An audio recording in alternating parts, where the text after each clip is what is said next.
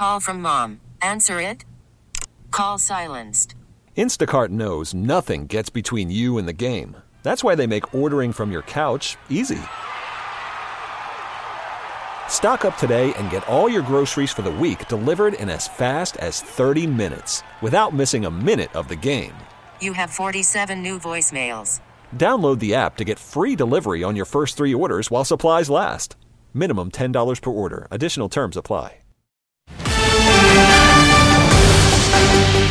New York City public school students will be learning remotely tomorrow. Mayor Adams has just tweeted that all New York City public schools will switch to remote learning tomorrow. Public school students do get to stay home.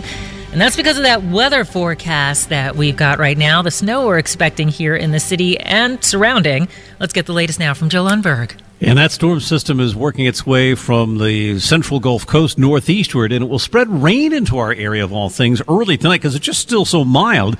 Temperatures will get into the upper 40s this afternoon, and the rain begins somewhere between 8 and 10 o'clock tonight, maybe closer to midnight in the north and northeast suburbs. But as we go deeper into the nighttime hours, that rain will start to mix with snow, and by morning, pretty much all of the tri state will be seeing snow across the area, and it will be coming down hard at that point that it changes over.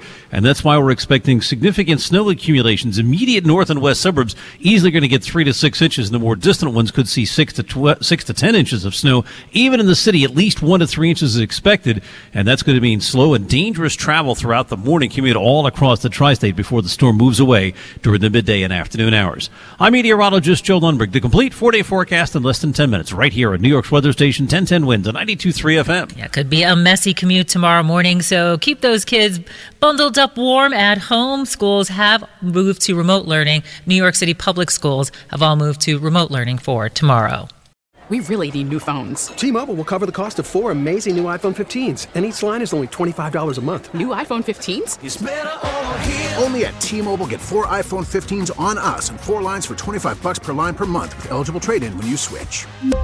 Minimum of four lines for $25 per line per month with auto pay discount using debit or bank account. $5 more per line without auto pay, plus taxes and fees. Phone fee at 24 monthly bill credits for all well qualified customers. Contact us before canceling account to continue bill credits or credit stop and balance on required finance agreement due. $35 per line connection charge apply. See T-Mobile.com.